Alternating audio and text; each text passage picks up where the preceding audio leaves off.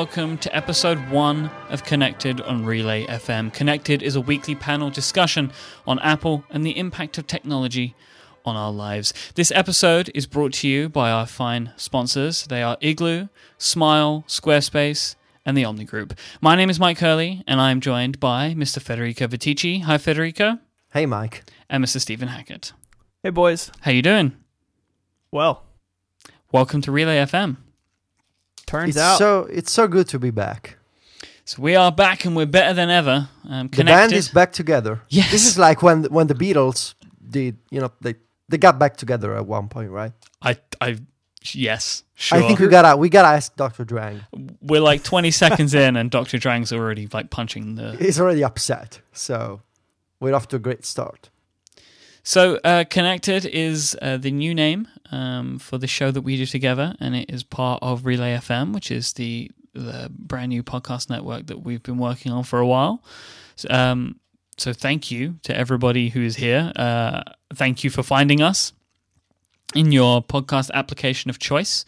Um, I know the transition maybe wasn't as smooth as we originally intended, but uh, technical things happen, and uh, so I appreciate people coming and finding us and subscribing again to Connected. Um, it is a pleasure to have you here, and we are very happy to be back together again.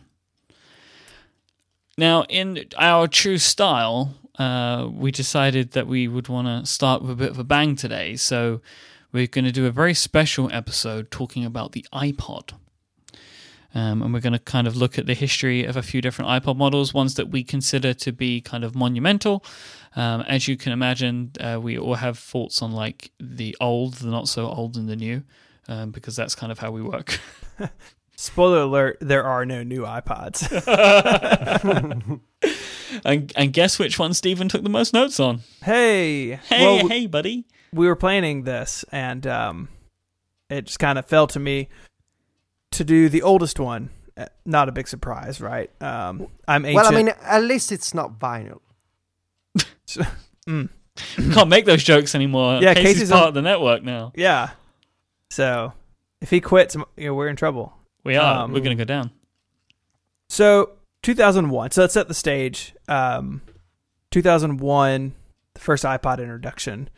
This was a long time ago. There's references in this keynote to how confusing VHS players are to use. Like, it's it's funny, right? Like you guys were like eight and nine years old, right?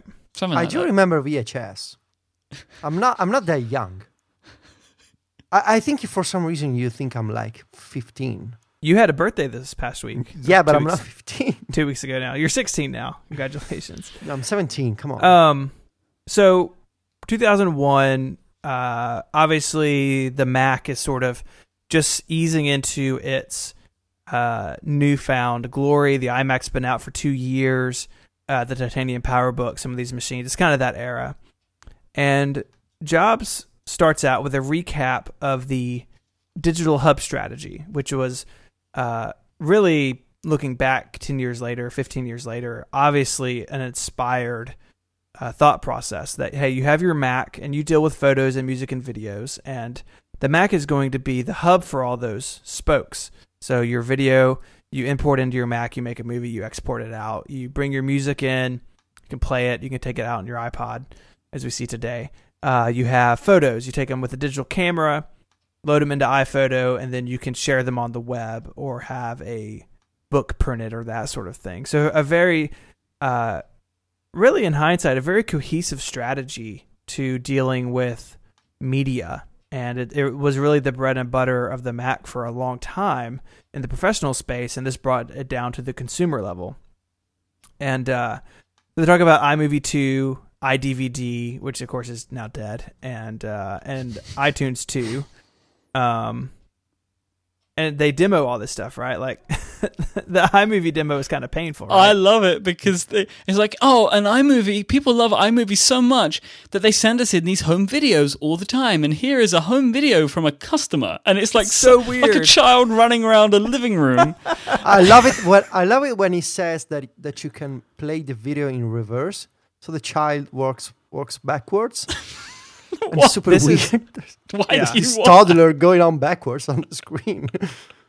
That's fine. I just love that there clearly wasn't the same like budget then as Apple Yeah. has for these sorts of videos now, like when they do these like demos, because it's like why why would you why would you, you do this? It's so we- it's just so strange. This is the first in a line of very strange things that occur in the original iPod introduction.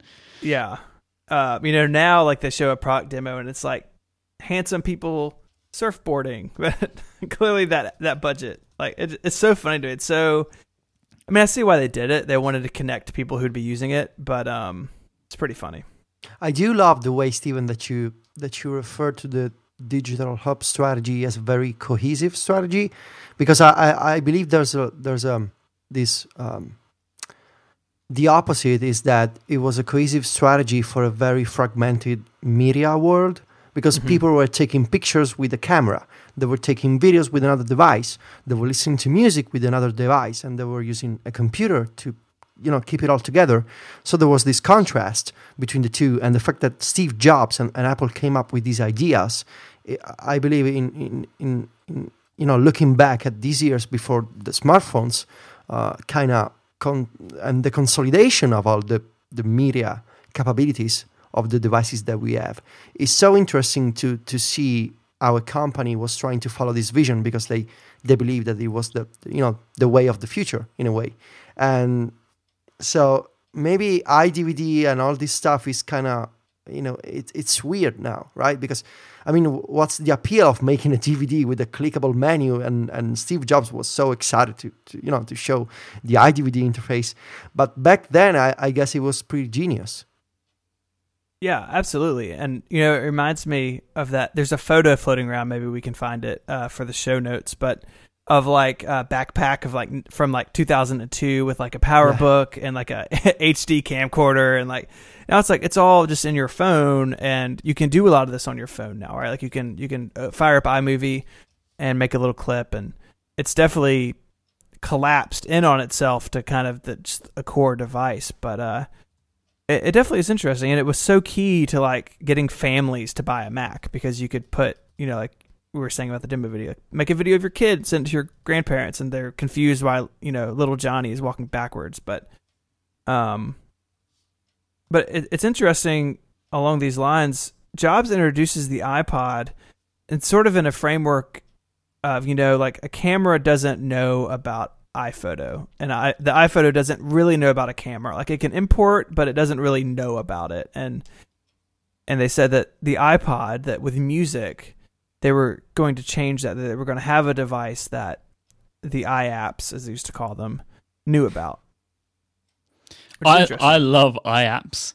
i Oh, was gonna gosh. say stephen loves the word iapps for sure that's, that's I not think true it's, I think all. it's fantastic. I just love the iApps, and he keeps saying it like the iApps, and I I have no recollection of them being called this this. is like when people call the ipod touch the iTouch. Oh my gosh. Ah, don't even get me started. Or uh, the ridiculous things that Casey calls his, you know. Retina Pad Yeah. Mini and the Oh what's it, the God. Polybook. I cannot forgive those. we Yes. are gonna we are gonna talk about the iTouch later on this episode Federico, you're fine. can i say I- iTouch? I actually have in our in our sort of like f- in our actually like our future topics list for analog. I have to berate him uh, about his use of these words. As co founder of Relay, I nominate myself to be a guest on that show because I want to destroy him. Just pop in, say them, and leave. Yes. Yeah. So, so Myke, before we get to the iPod, yeah, let's talk about somebody awesome. Okay, let's do that. Um, let's talk about Igloo. Now, Igloo are our first sponsor for this week, and they're help, really helping us get uh, connected and Relay FM off the ground. Igloo is an intranet you'll actually like. Anyone that's worked in a corporate environment like me knows just how horrible and painful intranets can be. In my time inside the corporate world, I've experienced quite a few of these products, products and all the different projects that people have tried to put through to me on these sort of things. And to be honest, they all absolutely suck. But Igloo is awesome. It's built with actual human beings in mind. It's easy to use and it has cloud apps like shared calendars, Twitter like microblogs, and file sharing to basically bring the new internet in to intranets. It works on your laptop, your tablet, or your phone. So whether your team is working remotely, whether they're sitting next to you, whether on the other side of the hallway, you're going to have the right tools to communicate and collaborate as you grow as a team. Now, this sort of stuff sounds really simple, like the fact that you can use it on your laptop, tablet, or phone. But in this world, this is huge. It gives you the flexibility to get your work done however you want. It doesn't mean that you're going to have to try and grab just that laptop or just that phone. You can use any of your devices wherever you want. Igloo is truly building a product that I see as like built for today and for the future. It's not built like it's still 1997. Everything that you need is built right into Igloo. There's no need to manage multiple cloud apps or different services, and everything on Igloo's platform is social. So as you grow, coordinating people and projects becomes even more simple. And they have loads of social features that you're used to, like comments and the ability to like stuff. It has all the social conventions that you use every day. Everything in Igloo is widget based and drag and drop, so it's super easy to brand and configure your Igloo. And Igloo makes use of responsive web design, so it looks fantastic on all the devices that you use. A couple of weeks ago, I had a great tour of Igloo myself. Now, this is something that all new Igloo customers get the opportunity to have. It's like a full product demo in which someone from the awesome team at Igloo can give you a real run through of the product and answer any questions that you may have. I was blown away, not just by Igloo, but by the care and attention of the team. They really seem to care about Igloo. I know it sounds crazy, but they love their product. They even, the, the Igloo website is built on top of Igloo itself. Like the website, so igloosoftware.com, is built on top of Igloo. They're like, they dog food their product, they believe in it. Something that I really loved from the demo that I had with the guys at Igloo is that inside of a company, people can customize their own homepage. So as a user, if I if we had the Relay FM Igloo, as a user of that, I could with really quick have quick access by dragging and dropping different widgets in, customize my own homepage. So if I want to get to this and this and this really easily, it's all there in front of me. One last thing Igloo's social intranet tour is stopping in London, San Francisco, New York over the next two months. If you want to go and go along and see Igloo and meet the people, go to igloosoftware.com slash London for more details. But the very best thing, the best thing of all, is that Igloo is free to use for up to 10 people. You can sign up at igloosoftware.com slash connected and get started today. Thanks so much to Igloo for helping us launch Relay FM and for supporting this show. So go show your support for us and them by going to igloosoftware.com slash connected. So during the, the presentation of the original iPod, um, at one point Steve Jobs uh, starts explaining why um, they decided to to address the music market. And if it's okay with you guys, I would like to play a clip. Now, why music? Well, we love music, and it's always good to do something you love. So I, uh, I know Stephen that you that you love this quote too, and the fact that it's it's the kind of message that that Apple uh, is still using in a way. The fact that, that, that they love music and that it's uh, the music is in Apple's DNA, and it's always good to do something that you love because you can if you love what you're doing you can have better results and even with the acquisition of Beats Music and with the various uh, releases of iTunes and all the music announcements in the past few years, we've always seen all this um, care that Apple puts in when it comes to music. And I remember, for instance, when the Beatles uh, were released on iTunes, Apple had a, a full on uh, event on their website and, and the press release. So music is a very much an Apple thing. And I also wanted to kind of highlight um, when Steve Jobs says that music is for everyone and everybody gets music. That I've always thought that that was true, because I mean, who doesn't like music, right? Who doesn't like a good song? Uh, it turns out that according to modern research, there are some people who are physically not capable of enjoying music, and that's an actual condition. And I have a link to an article from The Verge. Uh, so technically, uh, music is not for everyone, but I guess in general, everybody loves music. So of course, it makes sense for Apple and it makes sense for Steve Jobs, I guess, to go on and enter the mobile device market with a music player. Yeah, and he kind of opens things up by explaining the the landscape of these devices. You know, it's a very Apple thing to do. Of hey, we're going to make a smartphone um, look at all these terrible smartphones, and then builds the case of how his is better. And they they do the same thing here. And what the the bit that really jumped out at me was uh, like the price and size of the current players. And I I did not have an MP3 player before my first iPod, but I know a lot of people did. And you know the stats that that Apple that the Jobs shared was like CDs were about five dollars a song, flash players are about ten dollars a song, and a hard disk jukebox player, as he called it, which is like a mouthful. Um, and uh, that was about thirty cents a song. And so you know, Jobs kind of built the case that you know these hard ba- hard disk based, hard drive based players might be more expensive, but you get more bang for your buck. And he got you see that that thread as he continues, um, which is uh, which is pretty interesting.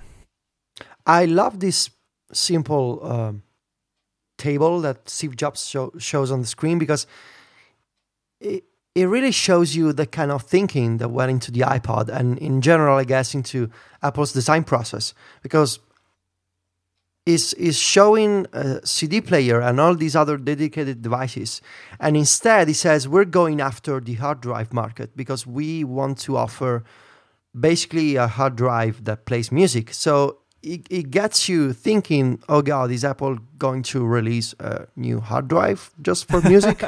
and then they surprise you because it's it's technically a hard drive, a very portable one, but it's the kind of you know you can see in this in this simple uh, chart that the kind of process that goes into making this kind of product, and we would see later with the iPhone. Uh, Apple really likes all these comparisons, right? Taking a look at the competition and showing you bad smartphones and then showing you the actual product. And I just I just love the way that that it that it says uh, hard disk based jukebox player. I think Yeah. that they should have called the iPod the, the jukebox player with the hard disk. Myke, I know I know Myke that you, that you wanted to talk about the iPod name. I so I'm, as I'm watching this, I'm like I'm I'm trying to put myself in the mindset of people in 2001 and trying to understand the product launch. And as I'm doing it, I'm, I'm I'm trying to think to myself, why did they call this the iPod? Like, there are so many names that kind of could have made sense uh, in in this scenario. Like, I was thinking of maybe some like I don't know, like iTrack or like iTunes or iBeat, just something music related, right? I mean, the iPhone is the phone. The iPad, I mean, you can kind of get it like it's like a tablet, like a touchpad, like it's like a, you know you can see that. But I still, and I, and I don't know if I'm missing something. But to this day, I still can't understand why it's called the iPod. I, think it, for Apple it was because um, um, it was like a sci-fi thing because the the, the pod was like um like a little uh, like a shuttle pod in in Star Trek or something. I think Stephen knows more than me here. Uh, yes, I mean it's sort of a nerdy name, like Yeah, because from my from my video game background, um, the pod is basically like um, Myke. Do you know the old uh, like 2D shooter games where you have to move like a little uh, spaceship to shoot stuff? And there was a, a I think it was Gradius, um, this game where you had a pod, which is like an extension of the main spaceship. so Right. I'm I'm guessing from this perspective, you can consider the iPod like an extension of yourself, but you know that plays music. It's just it be, the device becomes part of your lifestyle, and so uh, I've always considered uh, knowing this this pod thing from from video games. I've always seen the the iPod name as the iPod is an extension of me, and I always carry the iPod with me because I always want to listen to music. And and from this perspective, I, I was also looking at the original marketing of the iPod with the with the black uh, white on black um, silhouettes and and the, you know the people dancing and and and jumping. Uh, you can see that the iPod is represented and, and is visualized as an extension uh, in the marketing campaigns. So that, that was my my idea. And then I was reading about the iPod name, and I'm pretty sure that I read this Star Trek reference about the shuttle pod. And so Steve Jobs liked the name, and they used the iPod name.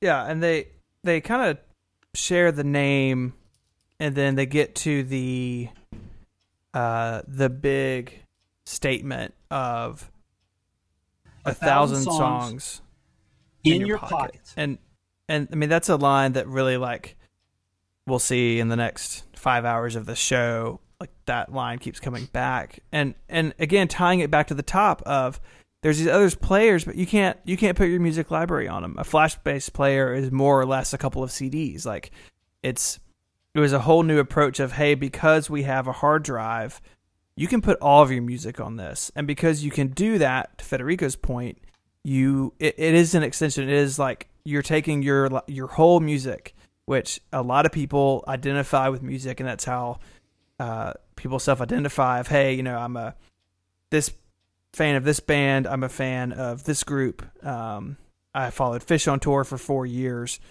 It, it's a very personal thing, and so to have all of that with you in a device that put that you can put in your pocket was huge. Um, and you know, he kind of chucks and jives a little bit about um, about CDs, as you can you can hear in this next clip. This is huge. How many times have you gone on the road with a CD player and said, "Oh God, the CD I didn't bring a CD I wanted to listen to." To have your whole music library with you at all times is a quantum leap in listening to music. The coolest thing about iPod is that whole your entire music library fits in your pocket. You can take your whole music library with you right in your pocket. Never before possible. So that's iPod. Uh, which I just find really funny in 2014. Like rifling through your car to put a CD player in your dashboard seems a incredibly dangerous. Uh, but it's so so. You find it funny. I still have a CD player in my car. So do Because I. I just bought a brand new car when we were on break, and like brand new car ordered from the factory. I can put a CD player in it. I can put a I can put a CD in. it. It's got a CD player. It's you crazy. guys, you guys need six CD changes. That's what you need. Yeah, I don't have that. Uh, and you need the car. yeah. I only Um, own CD players. I don't own cars. So Could you? Is the does each like little seat on the tube have a built-in CD player? yes, Perfect. God, th- no, it's Um, vinyl. You just put an LP in there.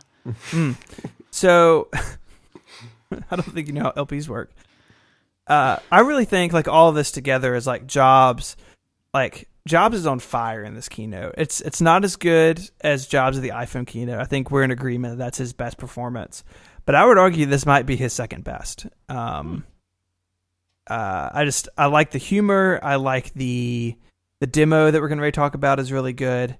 Um, It's really different though. Like the whole setting is different. So in, in case you haven't watched the video, they're like I assume they're in the town hall, yes, and so it's it's a very intimate uh, setting. Everyone's kind of really close to Steve. Um, There's you know I think it's just It's- it's just press, it's just press. and and you know this is a time when at this time kind of nobody really cared. Like yeah what they had there's to no, say. there's no there's no fist pump guy here Yeah. like it's it's a pretty subdued crowd um I saw Jason Snell. oh was he power sliding No, he was the sitting aisle? down, but you know. I did not see Jason. What? I We're gonna- did see Jason. I'm gonna have a screenshot. yeah. yes I need that. yes we'll put him in the show notes mike i'm gonna put you on the spot where are show notes for our newfangled show Just go no. Go to relay relay.fm slash connected slash one.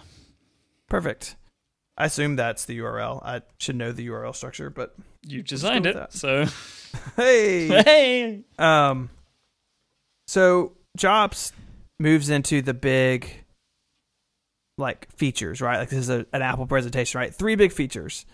Uh, the first one being all about the portability. That this is ultra portable.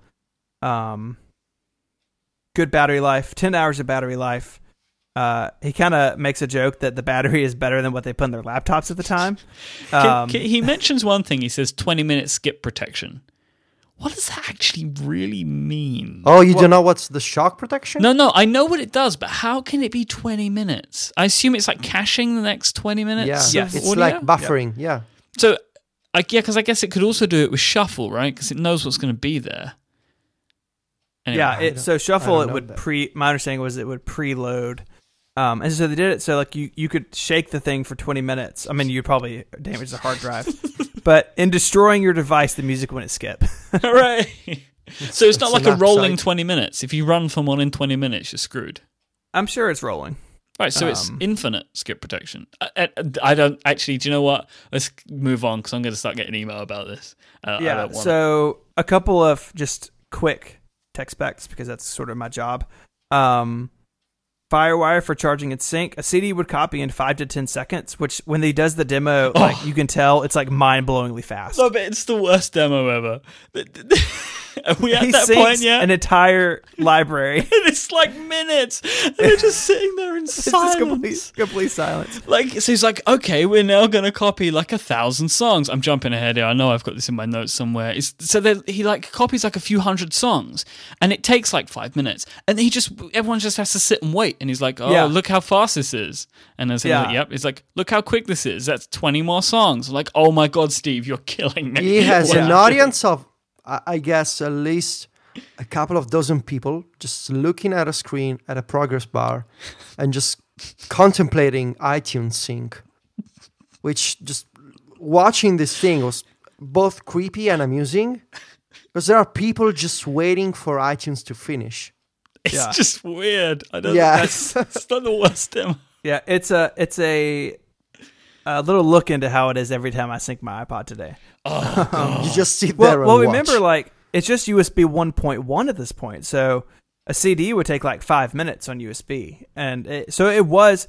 And and remember, the audience is technical journalists, right? Like I'm sure Jason Snell was super excited about this. Not to put words in his mouth, but I bet he was super excited about this. Um, we could get. I, I hope we get some actual follow up from Jason in this scenario. Yeah. So, um, so about 20 minutes in, he starts talking about the product itself. It's the size of a deck of cards, um, which I don't know. So I, I'm, I actually dug up. A friend of mine's got a second gen iPod, which is basically the same. Click wheel's a little different.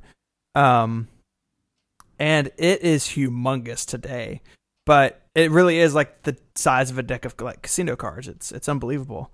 Um, there's actually like a, a quote from Jobs. that It has Apple design. Like, what does that mean? Like, It's somebody white else and didn't design it. Really? Yeah. Oh, I thought HP designed that one. yeah, I, I Uh, love when he says um, it's lighter than most cell phones. Because, and then later he, he, he shows like a, com- a comparison with uh, the Motorola. Um, what was that? The oh no, I Uh, guess it's the- years later. with yeah, the the Razr, ROKR. Yeah, right? you're thinking Yeah. of the. You always you always like to to to make comparisons with cell phones, right? Yeah. Yeah. 'Cause I, I guess I guess at this point in 2001, which kind of cell phones do we have? It's like the huge Nokia phones. yeah, Yeah. pretty terrible ones. um, yeah. yeah, it's it is it's it's pretty funny. Um, he so then he he reveals it about 20 minutes in. Boom. That's iPod. I happen to have one right here in my pocket, matter of fact. There it is, right there. So it's the idea again, all of your music library in your front pocket. I mean it. I I remember this happening. I, I was already a Mac user, but not like hardcore. And I remember like when this news broke, I remember reading about it on like Mac like in, in Macworld. Like this seems impossible. Like it, it really seemed like something from the future, and it's it's pretty great. So here's a bit that's from the past, uh, and this this might be uh, one of my my favorite moments in the worst possible way. But iPod's even more than music. Because we've got a 5 gigabyte hard drive in it, and we've got Firewire. And so iPod is also a Firewire hard drive. You can actually use it as a Firewire hard drive and drag your documents, your photos, whatever else, right alongside your music on it, and use it to transport those uh, to another computer. So we now know that it's more than a, a music player. It's also a FireWire hard drive. I, I think the, the idea of Whatever, dude. I love that feature. I'm sure you did, but I lo- it's like, oh my god, what is this? How is this like a, a big selling point? You can drag your documents and photos and take them to another computer. That's amazing. Because it's a FireWire hard drive, it's also a FireWire hard drive. yeah, Yeah. You, you gotta understand, Myke, that for some people, this idea of transferring files is, is still new. Oh, I remember my, my iPod photo and enabling the what was it something disk mode. Disc mode. Yeah, it, and it then- was like uh, enable disc mode was the check. I was able to put my like coursework on it and take it to, to college. Like Yeah. it was it was cool, but like to think it's like that was a selling point, and that is that just makes me so sad. My There- dad just learned how to use a USB thumb drive a few days ago. So I guess there's a market for you know people who don't know how computers work. Were you involved in this in any way? I I was yeah. I basically he asked me if it was possible to move um, a document he wrote on his computer to another person's computer. nope. Uh, and I was I was it. pretty surprised because I, I I couldn't understand whether he was serious or not, and it turns out he was really serious. And and so I explained the concept of a USB thumb drive, um, and and and he was like, "Do you have one?" And of course I had some at, at, back in my place, and he, and he was so happy when the other person received the document through the USB thumb drive, and and was really excited. So I guess I, I could probably just find my old iPod Classic and just explain that, that, that that's a really big hard drive. and maybe he will be excited. full of rap music. Um, yeah, there's actually I put a, a link in the show notes uh, for OS 10 Panther. There was a rumor. I think there was actually some documentation from Apple that they were going to allow iPod users uh, to like sync their home folders over. So like, I could have my entire home folder on my iPod. I could go to Myke's house, plug my iPod in, and like log into that user That Uh, sounds such. it never saw idea. light of day and i think the the 1.8 inch hard drives that apple continues to use is what's in my ipod classic that i maybe just bought three months ago uh, those hard drives are really slow. And so i think i think the performance alone is what killed that that feature. But uh to have it in your you know to have it in your bag to have it in your pocket as a as an emergency backup i mean why not right? Like it's just a checkbox. It's uh you know it's funny now but I, I think it was useful for a lot of people. So let's take our second break uh, for this week's episode to thank our next sponsor, and that is the fantastic people over at Smile. And today I want to talk to you about TextExpander. If you ever type the same sentences, phrases, or even words on a regular basis, then you need TextExpander in your life. TextExpander saves you time and effort by expanding short abbreviations into frequently used texts, maybe even pictures if you want to do that. Whether it's simple, something like an email signature, or maybe it's several paragraphs of a standard response that you send frequently. You're going to love how easy it is to use TextExpander to avoid typing the same thing over and over. Maybe you have to frequently fill in forms with the same information. Well, you can make this super simple by creating a fill in snippet. So, in just a couple of keystrokes, you can fill in a form with multiple fields that may have taken you minutes to complete before. This just shows some of the incredible power that you can have with TextExpander. You can, once you've been setting up all of your snippets and you've got all your words, your phrases, the forms that you fill in all ready, you can sync all of these snippets via Dropbox and use them on multiple devices and even with TextExpander Touch on iOS. This means that all of your snippets are going to stay in sync on all of your devices. You can access your TextExpander snippets inside Smile's iOS app or enable TextExpander in the 60 plus apps in the store that have integrated snippets. Many of these are some of our favorite applications like OmniOutliner 2, Day One, Fantastical 2, Drafts, Launch Center Pro, Editorial, and many, many more. They all integrate with TextExpander Touch on iOS. Personally, I adore TextExpander. I have a bunch of words and phrases that I type so often, like all the sponsor information for these shows, the show names, the URLs, and all that sort of stuff, and I have snippets for all of them. I wouldn't know what I would do without TextExpander now. Every time I hear that little bloop sound it makes when I'm expanding a snippet, I know I've done something awesome. It's one of the first apps I install on all of my devices. It's just part of what makes my Mac work properly. Without it, I'm totally lost, just typing random characters all over the place, hoping that I'll be saving time. I'm just like, CCO, nothing happens. I'm like, oh, what's happening? So it's terrible when I'm at work. Um, on the Windows machines makes me very sad. You can learn more about TextExpander at smilesoftware.com slash connected. You're also going to see an, a fantastic video by our friend David Sparks telling you even more about what TextExpander can do. So go to smilesoftware.com slash connected and TextExpander Touch is available on the App Store. a thousand songs in your pocket. We think this is a major, major breakthrough. Yeah, so it's like we talked about a second ago, a pretty subdued reaction to what in hindsight becomes a very important piece of marketing. And and again, like we've been talking about, a really important factor in, in the iPod success. Um, no fist pump guy, no nobody screaming and, and clapping. But yeah, I have to say, out of all of Apple's marketing over the last 10, 15 years, like a thousand songs in your pocket, pretty dang good. Maybe, Yeah. If not the best, definitely in the top two or three lines. Um, one of the few that I can remember, honestly, offhand, like, I, you know, that's a phrase that if you asked me what the iPod marketing line was, you know, ladies, uh, that would be one, like, that's one that I remember.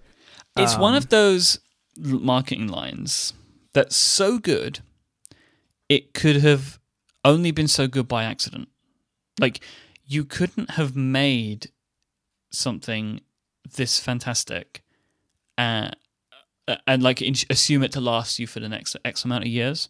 Like, it's just such a good line that just takes on its own personality and runs with it. Yeah. Yeah, absolutely. Um, and so they, they kind of move away from storage and portability and, and moving into talking about how easy it is to use. So, like we said at the top of the show, there's a joke about VCRs.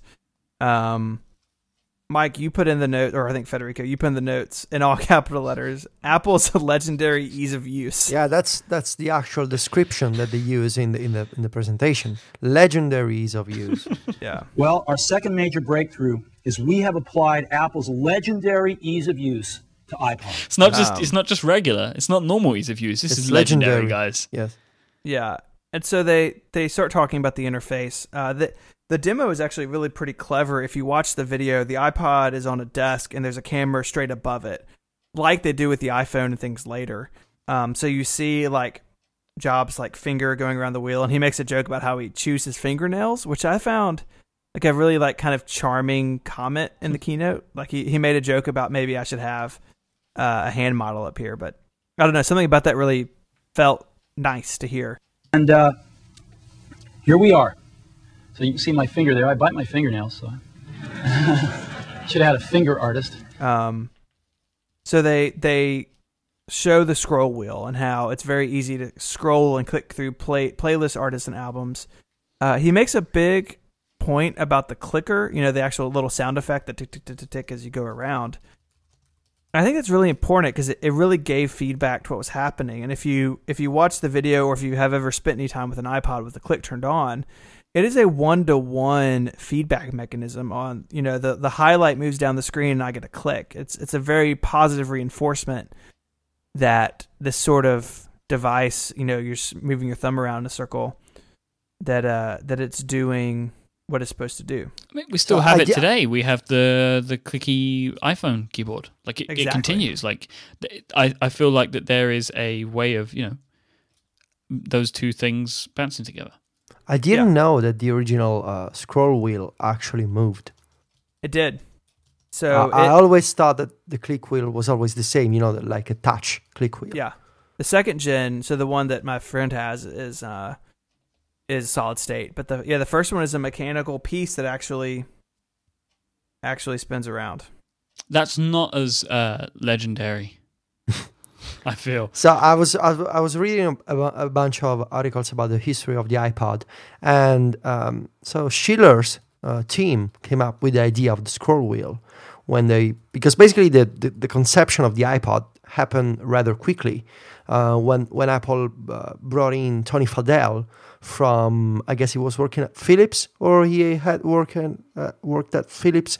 Anyway, he, they brought in Tony Fadell and they gave him the job to basically in six weeks to came up with a concept for the iPod, and and the team of Phil Schiller um, came up with the idea of the scroll wheel, which with uh, which Steve Jobs uh, liked a lot. And as for the software, um, I didn't know that the the original iPod and other iPods as well they were using a, basically a licensed software that Apple tweaked to get the design and the, the interactions right. Actually, they used a bunch of different licensed uh, programs to uh, to run the software on the iPod to handle the connection with iTunes, and I, I, thought that mm, all the software was made by Apple, which wasn't. So Apple's was legendarily licensed ease of use. Yeah, Oh. in some cases in some cases so I, I, I was wondering if you guys think that the way that the ipod um, was um, or organized um, browsing music by playlists or or songs or artists whether you think that basically that was uh, steve jobs uh, taste applied to music organization. Because uh, we always hear these stories about how Steve Jobs was a great you know music fan and and he was always listening to the Beatles and Bob Dylan and other artists. And uh, bec- when I- when I watch this demo when I watch this video uh, more than any any other products I see Jobs taste applied to every aspect of the iPod. Yeah, I, I think so. I think it's, I think the way he talks about it is is a very personal thing, and uh, I definitely see. You know, you can take a, a step from here and look at the other iPods. I actually just watched the keynote where they introduced the um, iMac G5 with iSight and front row, and he talks about the Apple remote. That hey, there's like six buttons on our remote, and the Windows Media remotes have like 81 buttons, and he kind of it's that sort of same sort of idea, like that it's it's simple but it's powerful. One last um, cool little fact before we move on. Um, at one point during the demo, he plays um, uh, basically a Bach uh, prelude uh, performed by Yo Yo Ma. And this is the same song that Apple would use as a tribute to Steve Jobs after his death. And I have a link in the show notes that I, that I wrote up on MacStories uh, a couple of years ago. Uh, basically, this Yo Yo Ma song is more uh, is more accurate um, because it, it- it's arranged in a different way, in the same way that they used to play the cello back in Baroque times. And Steve Jobs was a huge Yo-Yo Ma fan, and we you we, we can see uh, this little you know this little quick demo of a Yo-Yo Ma song in the in the original iPod announcement. Yeah. And so he he wraps up the iPod announcement talking about iTunes that uh, you can, like we talked about, you can sync the whole library over. There's a really painful demo, and uh, and that's what the first um, the first ad is about, actually, which I liked, but I don't think Myke did. So this is the ad with the dancing guy. I Yeah. cannot cannot abide that ad. It I do not like it at all. It, drives me, it kind of drives me crazy. It's uh, it's just seems like bad, just bad marketing. It's it's not fun. It's like dumb. Like the Yeah. the, the the ads that come after it, like the silhouette ads, are fantastic, but this ad I, I I'm not a big fan of. Yeah, it gives the idea that you can keep playing a song at the same position when you when you pick up your iPod. But iTunes didn't sync playback position. So the ad is technically wrong. Uh, It's just a thing that I noticed. I. I'm not sure that's accurate. I don't. I don't remember. I feel like at some point it did. I don't know. Mm. Anyways, I, I like the ad because it, it gets it gets to the very heart of the product. That hey, you have music that's like locked away on your computer, but you can stick it in your pocket and like dance around your apartment and then go to work with it. Um, but it's not the only video they showed. Apple they don't really do this anymore. I mean, they do, but they're shorter. Apple used to have like these eight minute product videos uh, where they would have like talking heads of. So like when they did like the like a Power Mac G4, they would have like a you know the Apple guys. They'd have a guy from Adobe. They'd have a guy from Pixar saying, "Hey, this machine does X, Y, Z," and really quickly. Um, for the iPod though, they had a bunch of musicians on it, and it's it's kind of interesting. So they have uh, they have Moby.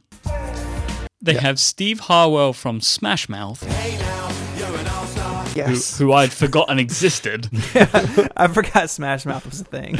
and they have Seal as well. Uh, and I just love their like the way that they talk about the iPod is just so strange. Like Steve was like, "I'm gonna get my girlfriend one." I'm like, I don't understand. What are you doing? He just needed to let people know he had a girlfriend. Yeah. and I mean, this guy is not even a gentleman because he doesn't want to give his iPod to his girlfriend. It's That's a good just, point. you know, yeah. This Moby is confused. Is is really skeptical as to whether as to how technology works. Yeah, But it, like, it just selects the iPod. I didn't know I could play music on a device. Like it, it's kind of sad. Um, it's pretty pretty interesting. Um, but time marches on, and so so should we. So I think maybe we should move on from the original iPod and step take a step closer to the present. That sound good? That Can, sounds, sounds can like we a can great we idea. just close? Can we just close with the famous quote from Slashdot? Yes. No wireless, less space than a nomad. Lame. What's a nomad? Uh, the the the music player. Yeah, there was a yeah, it's in the show notes. There was a, a music player by Creative called the Nomad, which uh, is actually not a bad name for like a portable device, but a terrible product. So And actually, Creative sued Apple over a patent for uh, organizing files um, to playback in uh, through the music player, and Apple settled for a hundred million dollars and allowed Creative to make um, accessories with the Made for iPod program. Hmm. Yeah. Today I learned. So 2004, I'm going to fast forward a couple years. Uh, what we view as the next uh, landmark iPod is the iPod Mini. Uh, at this point, the iPod had 31% of the market share um, for portable media players. And Apple wanted to go up against the Flash players, which at this point could hold 30 to 60 songs. Um, and Jobs sort of attacked this uh, by introducing a new member of the family. Well, we are going to introduce the second member of the iPod family today to go after these guys. And it's called the iPod Mini. It's interesting in that clip, unlike the one uh, before, the Jason Snell's excited at this one, and there's like clapping. Uh, I don't think there's a fist pump guy, but people are definitely definitely excited. Um, And- Well, I think because at this point people had bought into the iPod Yeah. um, as a Sure. thing, and and like to for there to be a new product, you know, it's been a few years. The iPod's gained some traction. At this point, it's on Windows, right, as well. yes, So it's starting to like to gain leverage. I, I it's also been revved by this point as well, hasn't it? It does. It doesn't have those physical scrolling. yeah. At this point, I think we're up to the third gen that had the scroll wheel and then the four buttons across the top that were backlit in red, um, which is about the same time. That was my first iPod. I didn't like the, way. red the red backlighting. Uh, I think I have sentimental attachment because it was my first one, but objectively, it's sort of a terrible iPod. Um, but the Mini is interesting because Jobs says, "Look, we're going after the Flash players, but we're going to do it with a hard drive based iPod. The iPod Mini had a hard drive, and there's a a, a little screen cap in our show notes where it's low with it. resolution because the video, guys. There's nothing I can do about it. yeah, it's it's Myke's really good at screenshots. um, Myke chats for images. The iPod Mini, four gig hard drive, so a thousand songs, and the Siracusa, who might you know the Siracusian listeners might notice, hey, the first iPod was five gigs and had a thousand songs in your pocket. This one is four gigs and the same number of songs. Well, Apple kind of did some hand wavy stuff and said, well, you know, compression's gotten better, which was sort of true. Are they at AAC at this point? Uh, you know, you'd think I would know that. I don't. Maybe. Oh. I, I, I think so. Are you accidentally gonna like set on fire now? Like, have I? I know. Well, you can email us at myke at relay.fm. Mhm. Um, so 249 bucks. So a little more expensive than some of these flash players, but Yeah, it's I love that, the way it's that Jobs great. spends it. I, yeah, so it's that, it's that great idea. It's like it's 16 times more storage, 16 times more songs. It's half the thickness, and it's only fifty dollars more. Yeah, it says the exact quote is You get 940 more songs for $50. And it Now, says Myke, it's the best fifty dollars you'll ever spend. ever in all of life. Yeah. Um, Myke, this I was did- your I- first iPod, right? It was my first iPod. I was one of the people um, that was like, "Oh, I don't understand what an iPod's for." Like the original iPod, is like, "I don't get it." And then as soon as the iPod Mini came out, I was like, "Yeah, I get it." because it was kind of like cool and it looked good. Now I went to I've told this story before, but like I went to buy one. and they only had uh, green and pink. For some reason, I really didn't want green, so I, I had a pink iPod Mini. Um, Fine. but I think like if you look at this, like if you look at this sort of chart and, and the one that's in the show notes, you can see it's such a huge leap. And like and you can kind of see how when you look at like what was available at the time, how much it cost, you could get 60 songs on something that cost you $200 or for 250 you could get a 1000. You can see how the iPod mini ended up making such a massive impact. And I I personally believe, and um, you know, I, I'd like to believe I'm not the only person in this this thinking that the iPod Mini as a product was a huge turning point for Apple. Like it got people of my age at the time interested in them as a company. Like the iPod Mini was my first Apple product, um, and I knew that from the iPod Mini, I then started to get more interested in all of technology and in Apple, and then my sort of love affair of Apple went on from there. I got like all the new iPod revisions in the same way that we get iPod, uh, iPhones and iPads now. Then I sort of got into the Mac, but the iPod Mini became like a fashion statement. Um, as well as a way for me to discover new music, and it was like that for people like my my peers at the time, people my age in school. We loved that uh, we had these devices that looked really cool and they could put all our music on them. And it kind of coincided with this rise in music piracy like in, in my generation.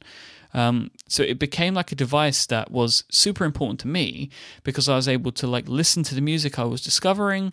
It also turned me onto apple products. And it was like this sort of transitionary product in my lifetime that kind of it took my gaining growing interest in music and technology and really kind of like pushed it forward. And it was just like a really important device in my life. So the ipod mini means a lot to me. Yeah, and and I saw the same uh, uh, back in my high school years when when uh, this device started to, to gain traction, and I was so jealous of people who could afford an iPod, and I, I had one of those uh, ugly and and clunky MP3 players um, that copied essentially the original iPod. Uh, I had one from Acer, and I was so jealous of the people with the iP- with the iPod, and I wanted to use the iPod, and and and I guess the iPod, and especially the iPod Mini, uh, kind of started the revolution, I guess, of uh, having music always with you, and and and I remember clearly the the act of sharing an iPod and sharing uh, your uh, headphones with somebody else. For instance, I remember when when maybe we had a school trip to I don't know we went to visit museums or other cities, and while on the bus we would share headphones and actually earphones and and and it was so new to me because I was used to CD players and then I was used to to my my my big and ugly MP3 player and the iPod mini was just so it was just cool you know? It, it was fresh and it was and it was a fashion statement like you said Myke. And and and it was a like for me it, the moment the, like the turning point would be the ipod nano a few years later not the mini. But i, I remember when i first saw the ipod mini and, and, and i was like i want that. And so yeah it, it was just a massive change you know? Yeah, it the iPod Mini sold on the sex appeal that it was you said it was a fashion item. I mean, it's the whole reason they did colors.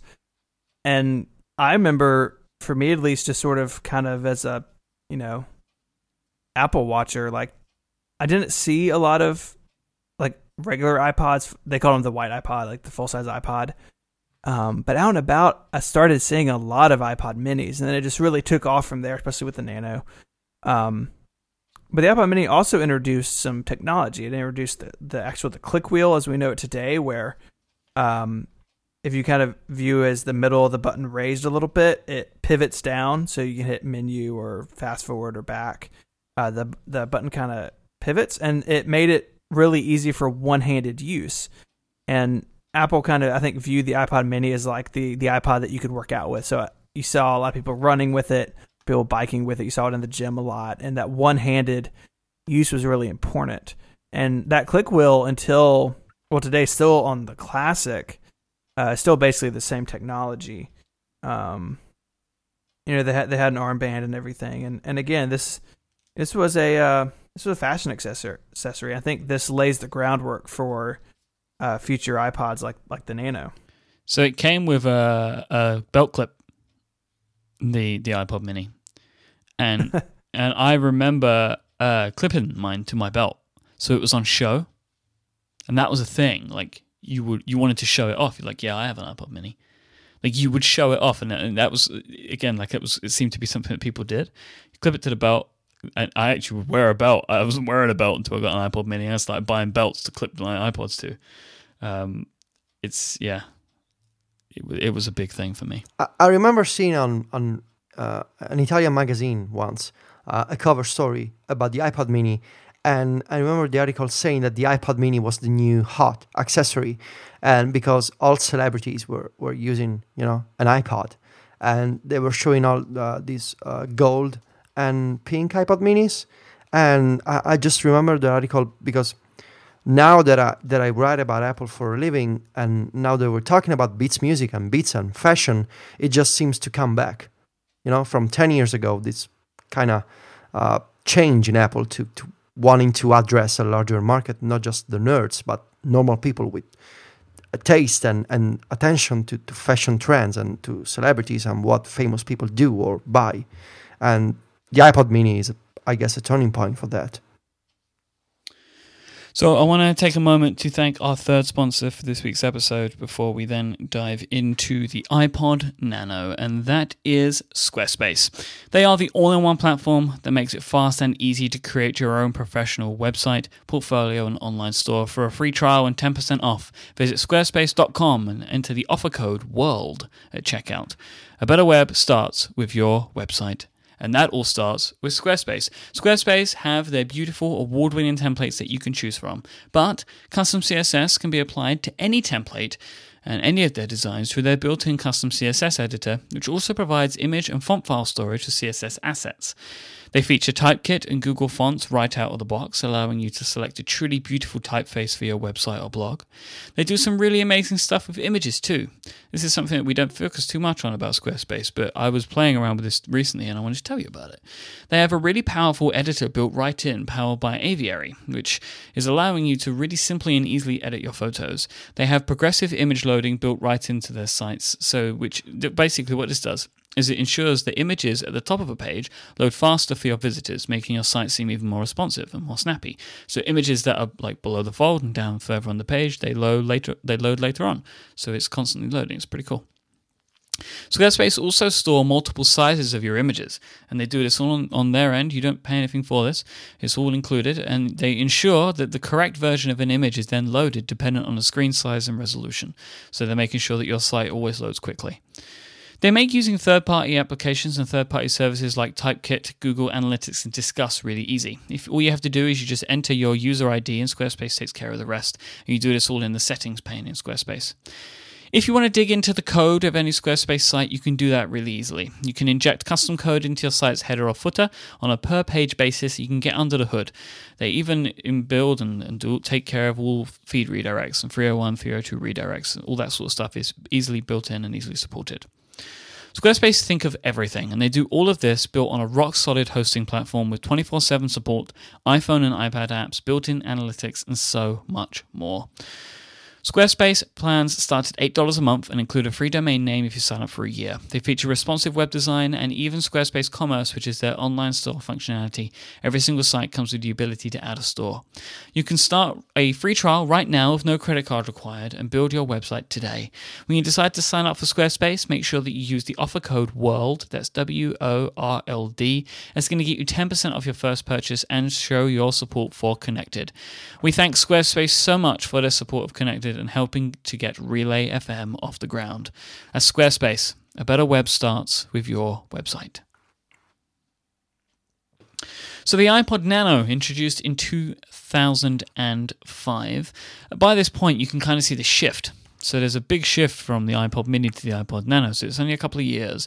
But basically, Jobs starts by saying that the Mini is now the most popular MP3 player in the world.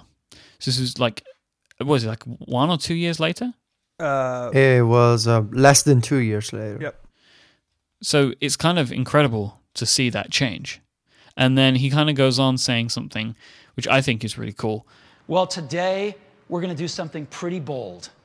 Today we're going to replace it. I think that's I think that's such an awesome, like really like heavy thing to do.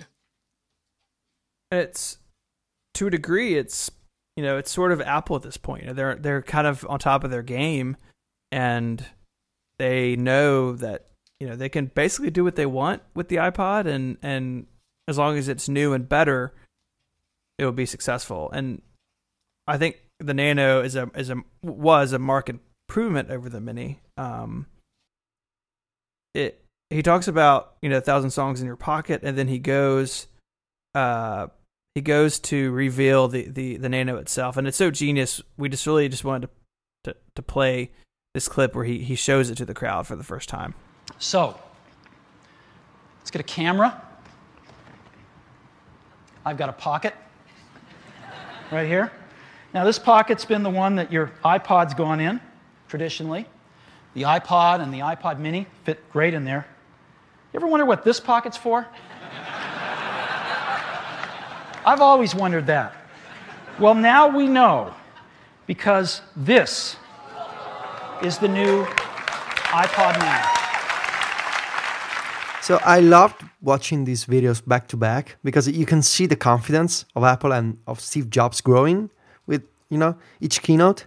And th- there's the first iPod keynote, which is kind of subdued, and, and you know there's a small audience.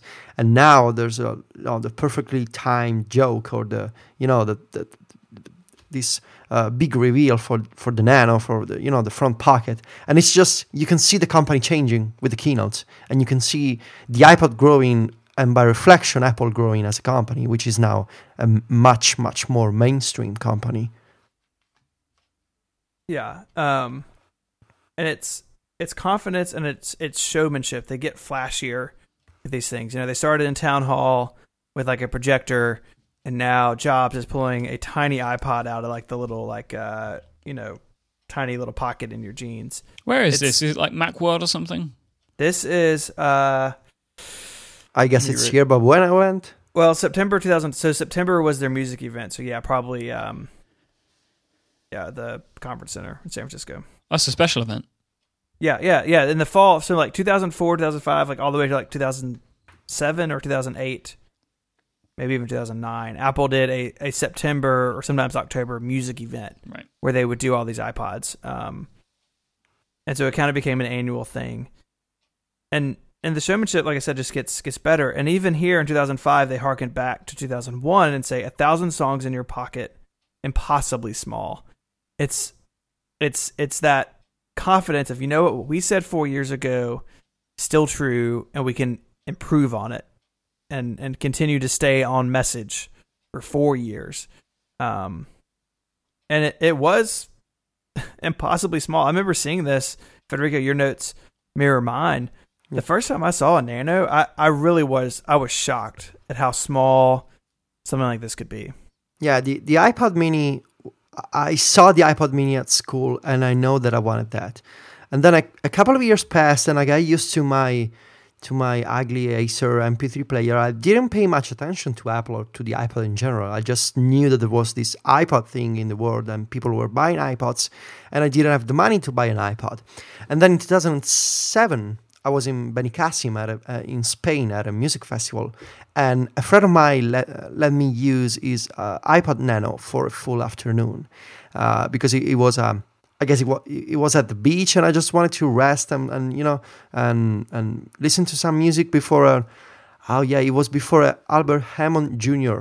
concert, and I needed to listen to his first album, so he he gave me his, his iPod Nano, and I was just my mind was blown by the you know the portability of the device and the fact that it had like dozens of albums and and uh, so many songs and, and it was just so tiny and light. And from that moment i was like okay i remember that apple was cool and that i wanted an ipod mini but this ipod nano thing that i'm trying is just amazing.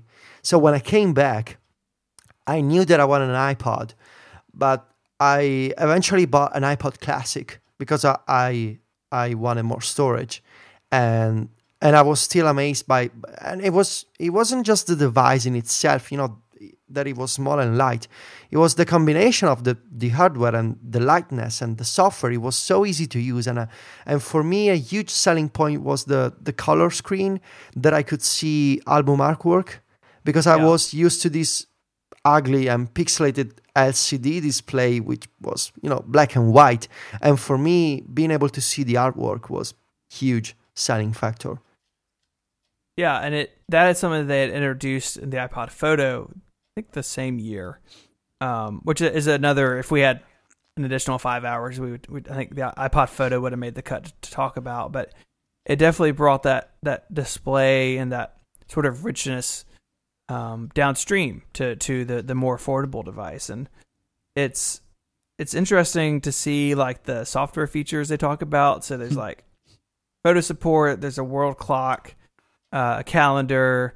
Um, the stopwatch, I still think was a brilliant addition because if the Mini was made for running, the Nano definitely was, and I think a lot of people worked out with it. And so to be able to like run laps or you know time somebody else doing something was like a very common use case for how people use the iPod Nano, and and so just to have it right there on the device was a was a really really good addition.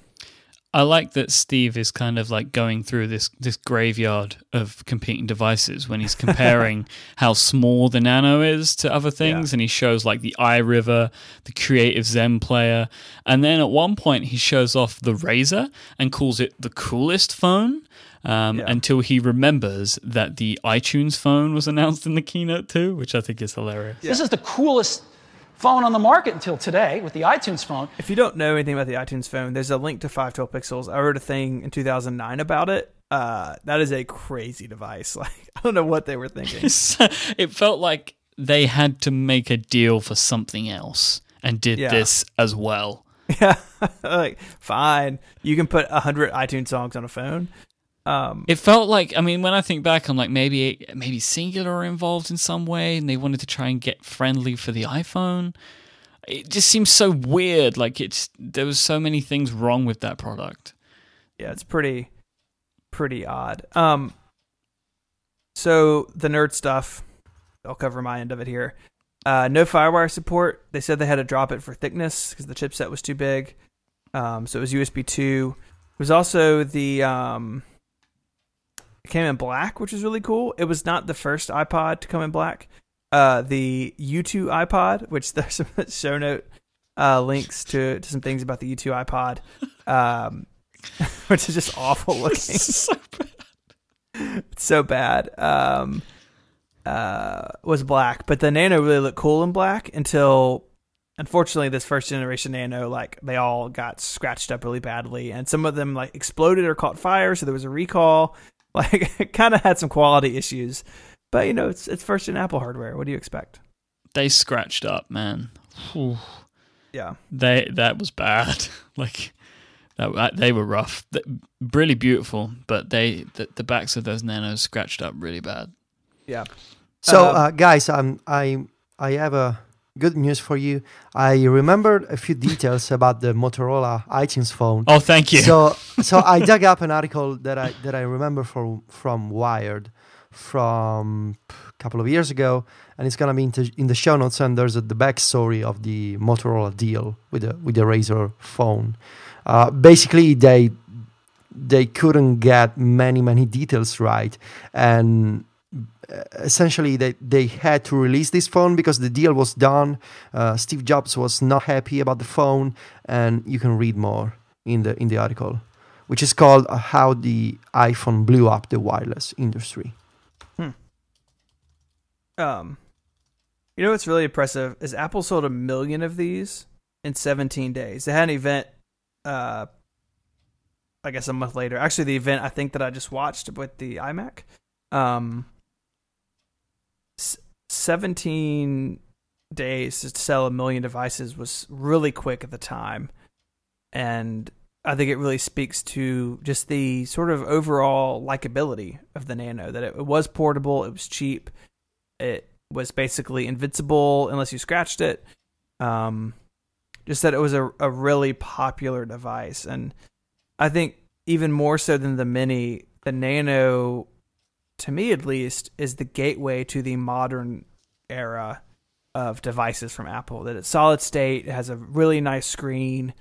Uh, it's really gorgeous. Like both the white and the black, those original Nanos really look good. A lot of the subsequent Nanos look good. Um, they have they're on like seventh or eighth generation Nano now, and for the most part, they're all really attractive. And and so this is sort of the, the Apple's entrance into. If the Mini was dabbing their their toe in the fashion waters, the Nano, for sure, especially when they went and back and added colors in the second gen, was definitely a a fashion accessory. I like forgot the Nano existed still.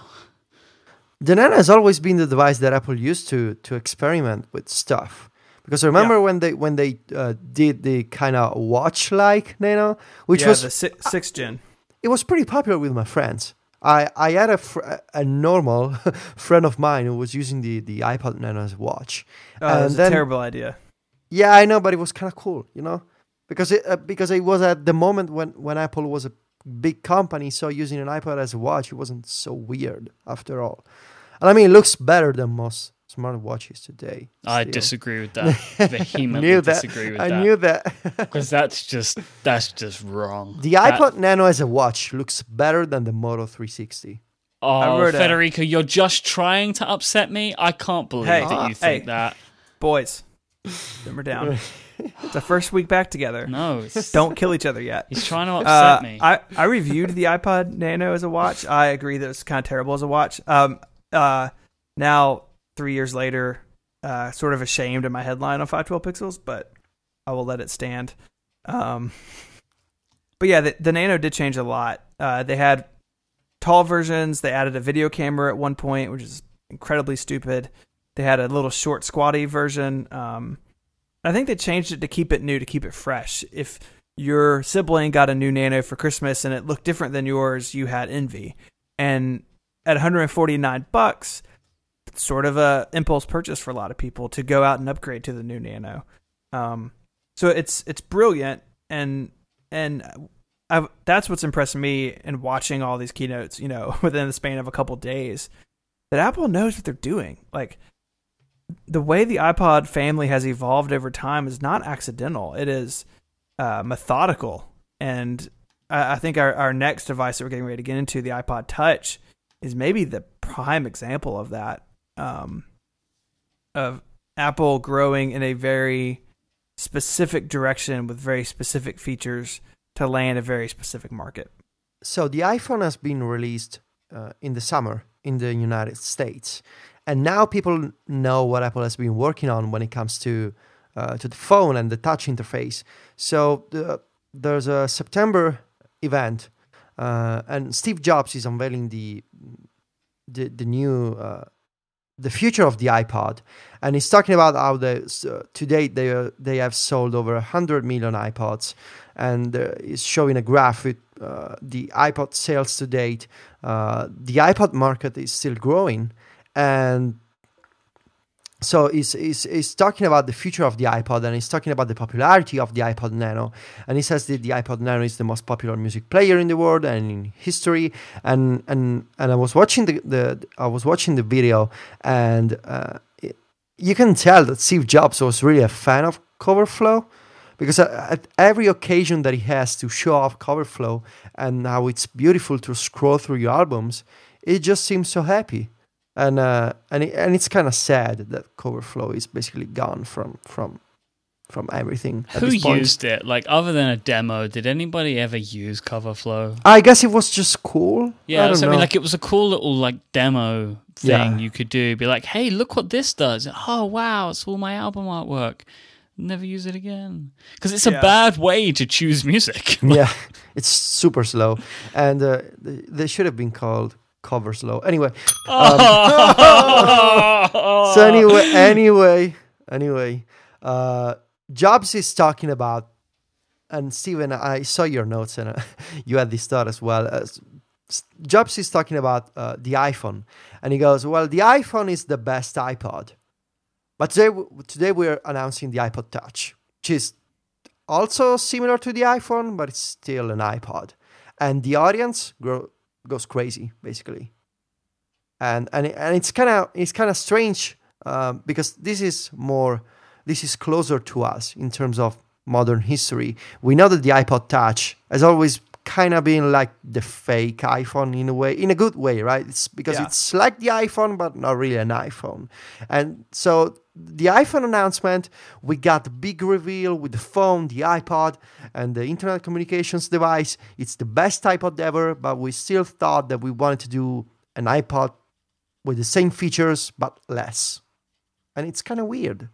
It it is weird, and I think I, I can appreciate it from Apple's perspective that the iPod was so incredibly successful, and at this point, the iPhone's only been out for a couple of months, and um, the first iPhone wasn't a huge barn burner at first. It, it took a little while to definitely to reach iPod status, and of course now it's just gone crazy. And so I can kind of see Apple's hesitancy to say, um, you know, put the iPhone branding, uh, the iPhone OS branding, even like we'll get into this, but Apple Steve doesn't really like talk about the iPhone OS any. He talks about like we have Safari for iPod Touch and it's part of the iPod. It's like, well, that's not really true. That software is basically identical to the phone.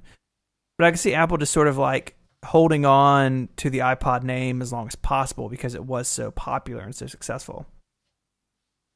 Well, and I guess we can also see how, even if they don't mention the iPhone OS specifically, you can see how Apple is starting to diversificate the offer uh, by putting iPhone OS on multiple devices, which would be in, in the in the a few years later we would have the iOS on the phone, on the iPod, on the iPad, and even on the Apple TV, even if it's not uh, publicly advertised as I, iOS and iPhone OS before, and and I guess you can see that uh, there's a the event for the iPod Touch is of course less epic than the iPhone one because it's not so new anymore, but Steven is still kind of showing off the interface and explaining how the interface works, uh, which is kind of strange to look back because we you know that there had been the big iPhone keynote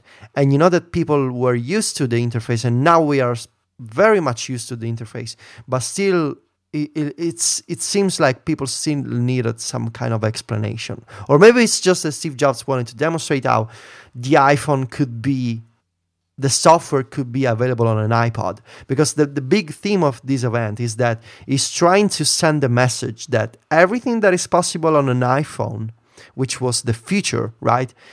Thanks to Apple's design team, is now possible on a music player too. So the big theme is that your music player is now a portable computer. Your music player is now kind of like an iPhone, and that's the a recurring theme throughout the whole the whole keynote. Yeah, they demo, for instance, he demoed Safari as a new product, even though he had demoed it for the iPhone months before. Um, but again, there's some genius to his keynote. They they keep showing, if you watch the video, they keep showing slides of the iPod Touch, and there's icons missing on the home Mhm. screen. So one is Safari. They fill that in. We see Safari He actually demos the New York Times website, which he does on the iPhone keynote as well as the iPad keynote a couple years later, which is interesting. Um, and then they bring the they reveal uh, YouTube, which a guy like I think Fist Pump guy's grandfather is here. He like screams about free videos to watch, which is really funny. We didn't want to stop there, though, because we love entertainment. And so, what better way to provide even more entertainment than millions of free videos on YouTube? So, we're building YouTube in. Millions then- of free videos. It's just, Yeah. because it's so new, right? It's millions Yeah. of free videos. You don't again- have to pay. the YouTube video, the YouTube app was already on the iPhone. It was just, hey, this is like you said, Federico. You said it really well. It's much better than how I was thinking about it. Is that your music player can now do this? It's not an iOS device; it's a music player that does all these cool things. Yeah, because the concept of iOS device doesn't exist at this point, really. Yeah. Right.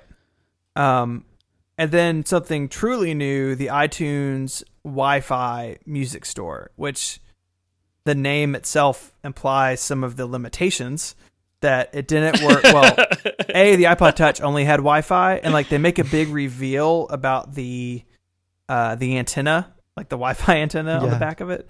Um, but Wi-Fi only downloads, but downloads of of music. And I remember when this first showed up, like I bought some music this way, like at work, like you know, hey, a new someone it's a Tuesday at the Apple Store and a, a new album is out, and um, you can just download it right to your device and then sync it back to iTunes. And uh, you know, now in a world where I can download or stream anything to any device anywhere, like this is the beginning of that, and really only seven years ago, which is nuts, but a, a pretty big breakthrough. Um, and it, one that would prove to be increasingly important as iTunes on the desktop has become more irrelevant and people are experiencing media more and more on a device that fits in their pocket.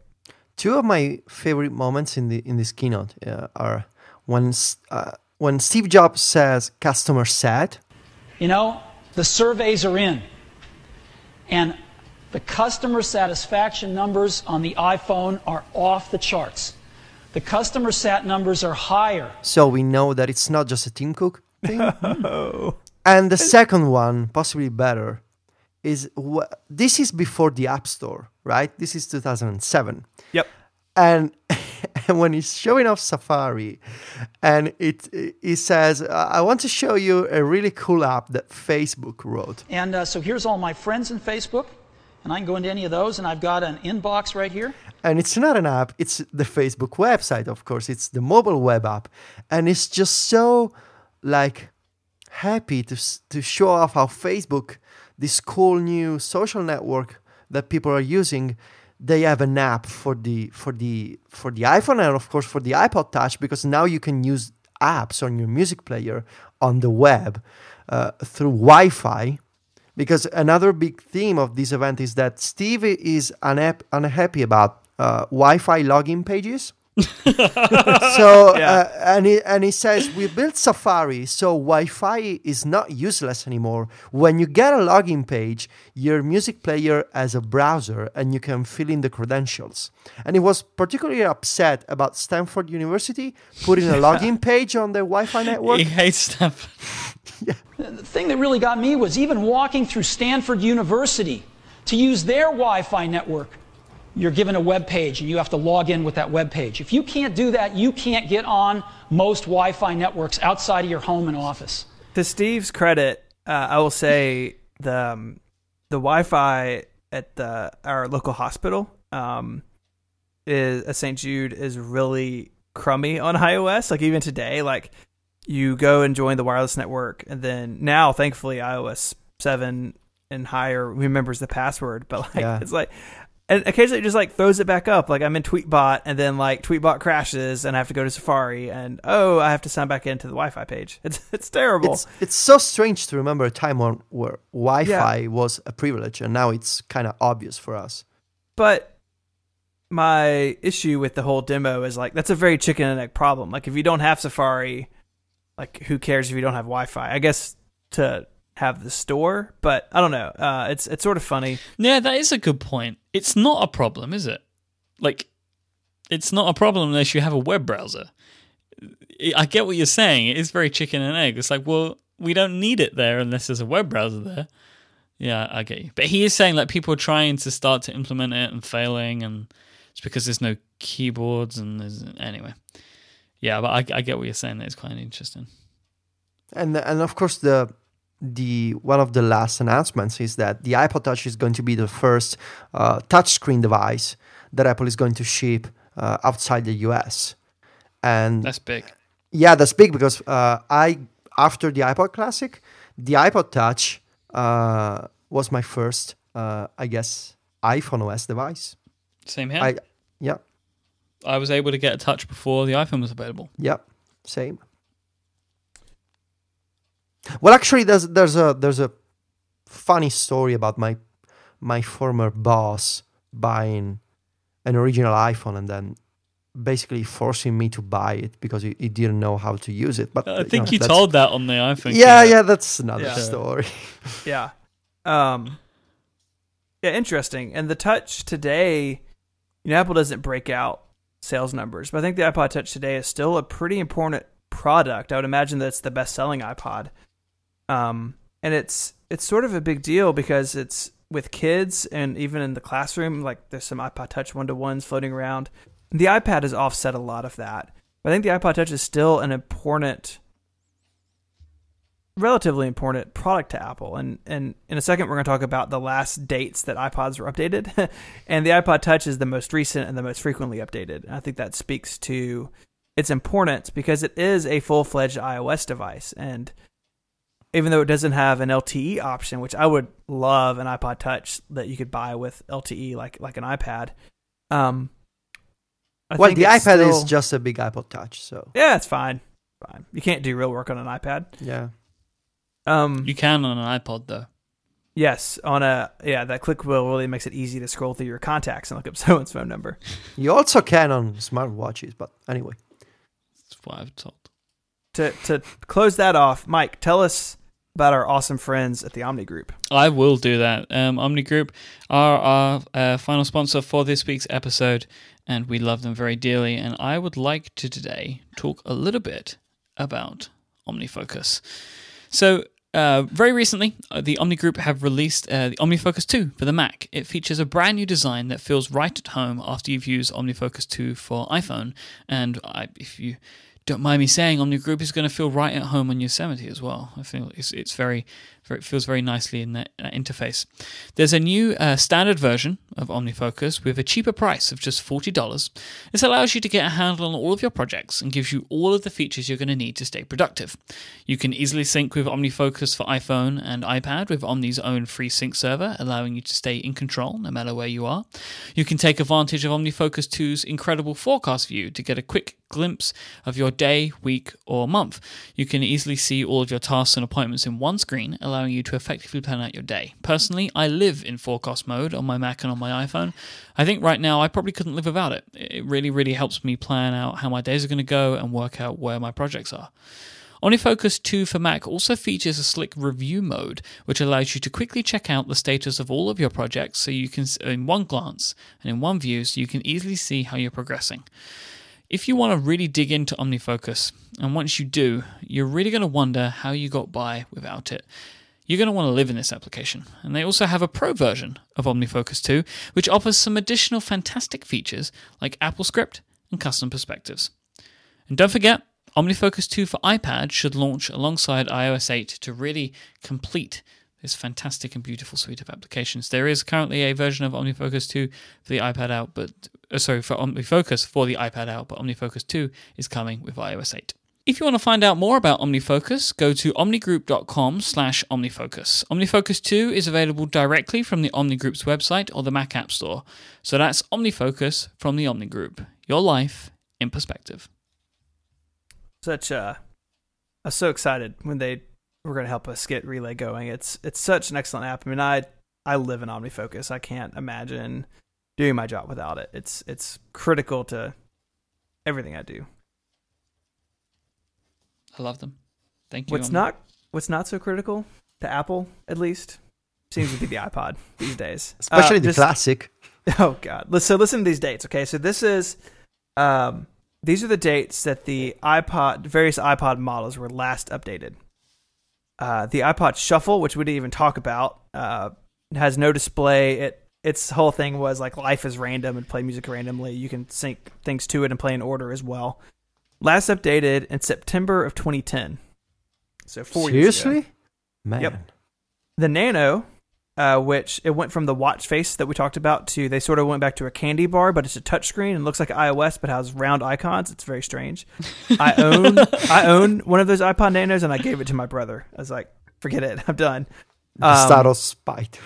Yeah. So well, I just I don't like touch devices that I exercise with. I just I want. Anyways, uh, September 2012, so two years ago. iPod Classic. Uh, now, this date of September 2009, which is five years ago, is a little bit incorrect because they have tweaked the hard drive sizes over time. They had two models and they just went back to one model. It's just one model now. Uh, but more or less the same since September 2009. and the iPod Touch, again, uh, an iOS device, technically last updated uh, just in June, but really the year before. Um, this this year in June, they used to have two models of iPod Touch, and then they they consolidated them. It still runs. Federico, correct me if I'm wrong. The iPod Touch still has an A5 processor in it. Uh, yeah, Yeah, and uh, yeah. uh, Sure. lower lower res camera. You're the mm, look at me. I do work on iOS. Um, it has an A5 processor in it. Older iOS device, but um, even then, not updated as often or as frequently as the, as the iPhone. Definitely not as powerful as the iPhone. I do have the iPod Touch. You know why? Because it's the device I use for the betas. Yeah, it's just Myke. Myke, you have one. Yep. I actually shipped it to you Yep. from ten- Tennessee to London, and it was uh, not super fun. Anyways, That was it. so it. it's a it's a very. Did you set your iPod Touch on your mic? Yes. Uh, so Federico, you're going to walk us through the sales numbers, and it's it's very clear that, to me at least, I think this is somewhat of a cycle. That yes, the iPod is becoming less popular because of the iPhone and because of streaming music services and because of a hundred different reasons. But as they've become less popular, Apple has sold less of them, so they update them less frequently. So they sell less of them, so they update less frequently. Um, but these numbers, and we have a chart uh, from a website called MacStories. Um, I hate that website. it should be responsive. You should do responsive design. Yeah, I know. Wait, what year is this? Uh, so, so walk us through this. How's Uh, the yeah, iPod doing?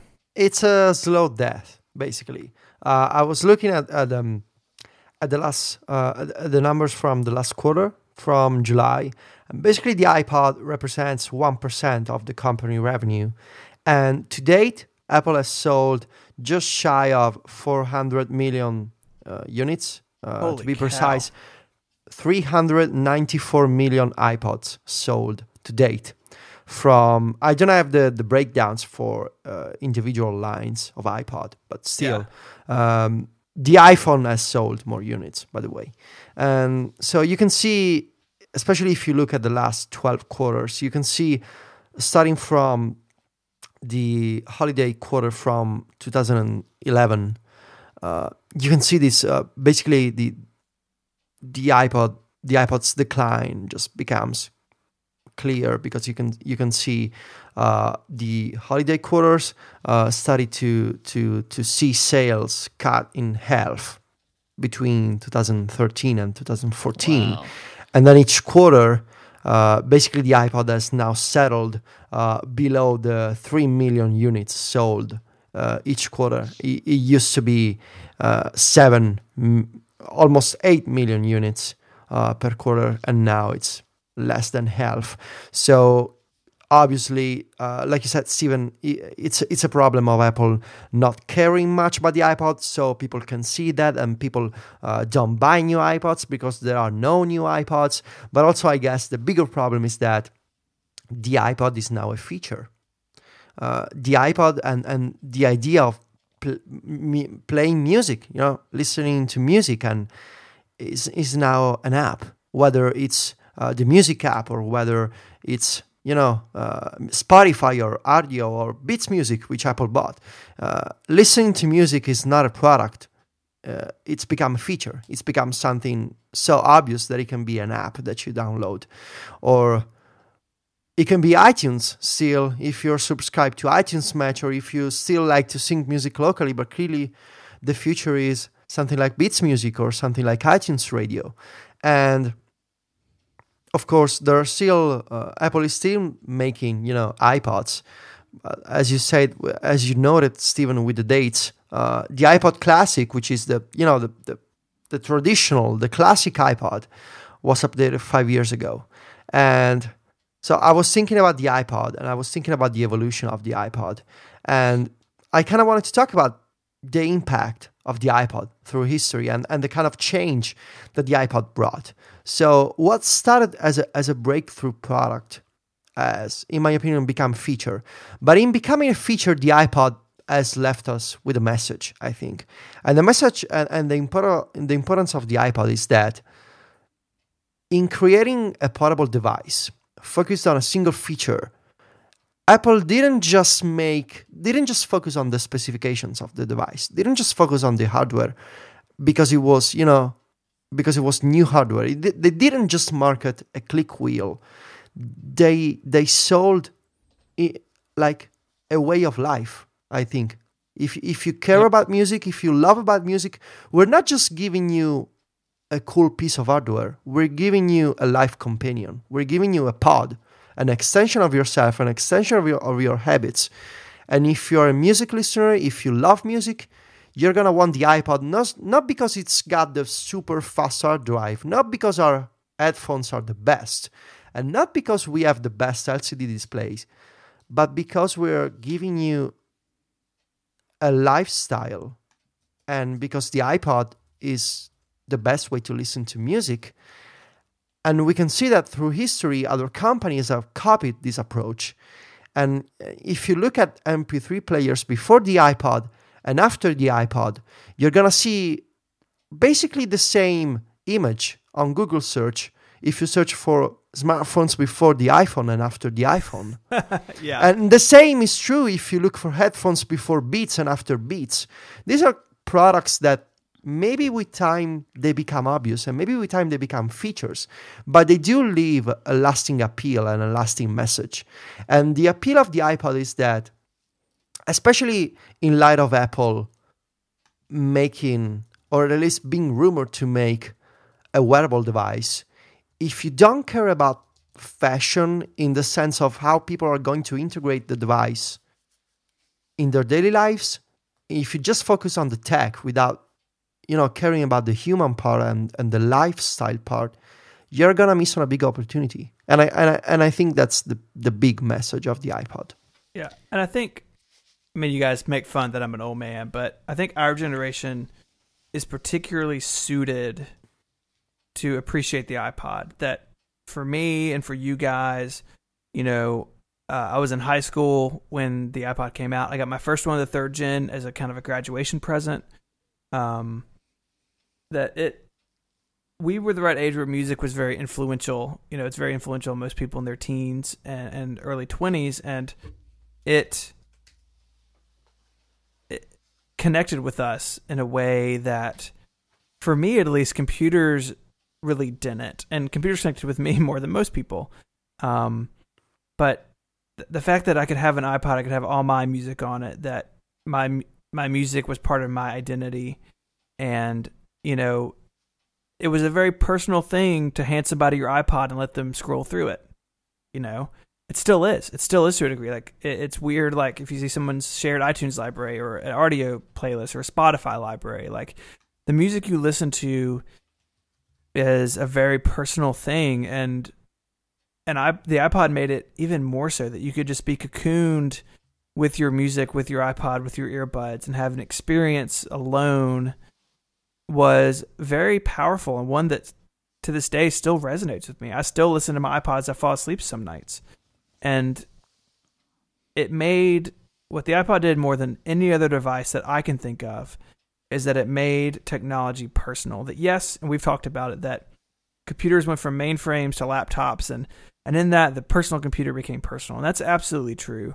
But with the iPod it feels different. It feels like something that is an extension of you and smartphones have just ridden that train further that if it was weird to hand over your iPod to your girlfriend to flip through music, it's even odder to hand somebody your phone um, because your phone says so much more about you. And is a wearable going to say even more? Probably. And I just think that Apple tapped into that, and three of us at least, you know, being in our mid to late twenties, like we were the perfect age. We were we were right there and I think that's why this is such an important thing to us.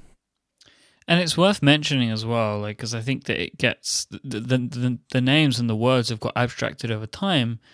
Podcasts come from the iPod, like that's where that name comes from, because it was a way of getting these sort of like on-demand audio broadcasts onto your iPod. Like there was an app, like one of the first apps was called Lemon Podder, um, if I'm remembering correctly, before Apple then integrated um, podcasts into iTunes. And it was because it was a way to get these sort of broadcasts onto your iPod. And I mean, I remember installing all the software needed to do that. And I remember watching video podcasts on my video iPod and syncing. I remember, you know, waking up uh, early on a Wednesday morning so I could sync MacBreak Weekly onto my iPod before I left for, for school or for work or whatever. And uh, it, yeah, for me, like the the iPod was as important for podcasts as it was for music, and and it enabled me to fall in love with that medium as well. Um, so that this product is such an interesting thing, and I want to ask you both one final question before we wrap up today, um, and I'll start with you, Stephen. Is there anything left in this product category of portable music player? iPod. I I mean, I think to a degree, I think of all the iPods that are left today, I think the classic still exists for people like me who do want all their music with them, and the Nano and Shuffle still exists for people who work out. But I think we are becoming increasingly marginalized, and I think that if if we look back in another five years, they're going to be gone. Um, I think that the iPod is very near to the end of its life, and I'm honestly surprised that there's still four models. I really would have guessed that by now the classic at least would have gone away, or that the shuffle would go away. I, th- I think the Nano will probably, if I were to go out on a limb, would say will survive the longest, uh, besides the iPod Touch. So I don't. There's definitely nothing outside of Apple that's worth talking about, and even within Apple, the conversation is becoming shorter and shorter. What about you, Federico? What do you think? Well, I, don't think there's a much of a future for the iPod as a as a dedicated music device. I don't see Apple getting into the um, high fidelity uh, audio playback. Uh, I'm thinking of the device that uh, I guess Neil Young wants to sell about you know trying to play back music with the highest quality on a portable device. Uh, uh, honestly, I most of the stuff that the iPod could do, uh, now you can do on an iPhone or on a tablet. And even the addition of apps and games, now you have those on your phone. So I do believe that the iPod as a as a device that you as a product that you buy and that you keep with you, that's that's going away. Especially if Apple is is is really uh, building this wearable device for people who work out, uh, that could be a solution and a replacement to the iPod Shuffle and Nano. Uh, but the iPod as a the iPod as a vision, the iPod as an idea, right? Uh, the importance of music in our daily lives, more than movies and, and books, because movies and books are something that you have to consume actively, right? You have to sit down and watch a movie or read a book. Music is, is something that, that keeps you company when you're doing something else. So, wanting to give a market to music, I don't think that's going away. And, and I do believe that Apple's focus on music can be seen in, in the acquisition of Beats Music and the, and the love, the passion for giving people better music. That will be that will be around, whether it's uh, the Beats headphones or whether it's the Beats Music app and or you know the integration with iTunes Radio and and curation for better music. So the iPod as a product may be dead or at least dead soon enough. The iPod as an idea and as a as a as a philosophy, you know, as a as a way for Apple to care about music, I think that's going to stay.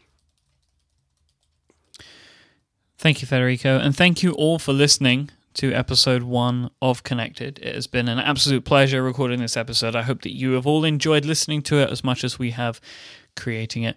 I'm so pleased that we're back in action now on uh, our new home, which is at relay.fm. If you'd like to find the show notes for this week's episode, go to relay.fm forward slash connected forward slash one. We are at underscore connected FM on Twitter. Uh, I am at iMyke. Federico is at Viticci and Stephen is at ISMH. Uh, we would like to thank uh, a specific studio for helping Stephen out today. Stephen, would you like to just give your thanks to your very new fancy recording digs that you're in at the moment?